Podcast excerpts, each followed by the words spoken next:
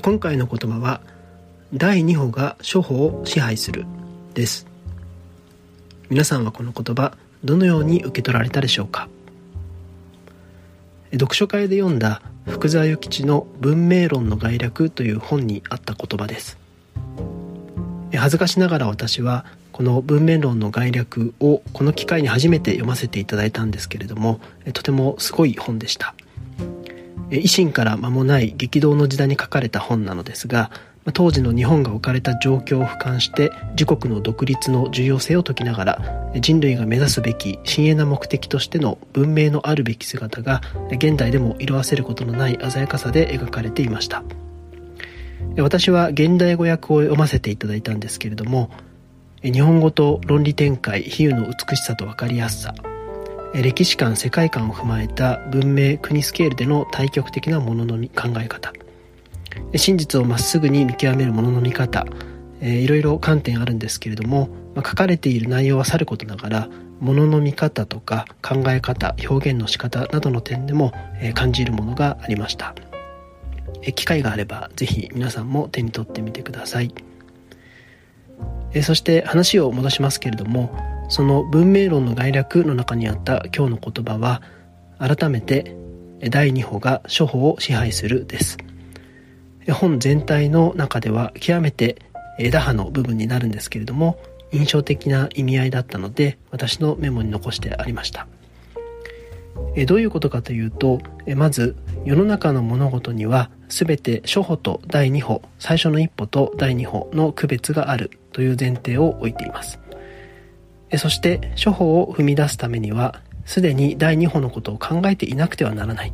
とした上で第2歩が処方を支配するというふうに言っています。具体例として良薬は口に逃がしという表現を取り上げて第2歩が処方を支配することを説明していました。苦い薬は避けたいというのが、まあ、処方としてあるわけですけれども第2歩である病気からの解放や健康の獲得ということを考えればその処方を乗り越え乗り越えることができる。苦痛を伴う処方を踏み出すことができる。そんなことでした。私のしょうもない事例で大変恐縮なんですけれども朝寒い中起きること。これは基本的に苦痛なんですけれども、え、例えば読みかけの読みたい本があるとか、え、あるいは畑をやってますけれども畑に収穫に行く必要があるとか起きてやりたいことがあるという時に限ってはその寒い中起きるという苦痛から解放されて目覚ましが鳴る前に起きてしまうようなことがあります。え第2歩が処方を支配するっていうことを、え日常の中でも実感しています、え皆さんもいかがでしょうか？第2歩が処方を支配する場面思い浮かぶでしょうか、え私は他にも、え分厚い本を読み始めようとする時一瞬ひるむんでひるむんですけれども、え何のために読むのかっていう目的を思い出した時に読み進めることができるとか、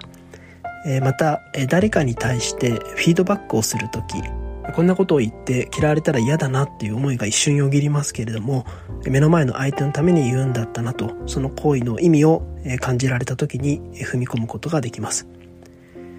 人は意味や価値を感じられるような第2歩を見通すことができた時重たい処方を生み出すことができるのかもしれません。大変なこと嫌なこと面倒なこと苦手なこといろいろありますけれどもその処方の先にある第2歩まで見通す。その第2歩を見通したところから処方を踏み出す価値を判断する。そんなことが重要なのかなというふうに思います。昔から苦は楽の種であると言われるように例えば学びは自由の種であり非効率は創造の種であり変化は革新の種となります。これらはいずれも処方は第2歩の種であると読み替えることができます。え処方は第2歩の種であると分かっていても私たちは処方を踏み出せない時があります。処方の苦痛を心配していたり処方の先に第2歩があることを忘れてしまっていたりします。そんな時には第2歩が処方を支配するという言葉を思い出してその処方の先にある意味や価値に思いを馳せてみることが役に立つかもしれません。良い仕事をされた方のインタビュー記事を読んでいると必ずと言っていいほどあの時の経験が今の自分を作ったとか当時はどうしようもなく嫌だったけど今振り返ると役に立っているというストーリーを読み取ることができます。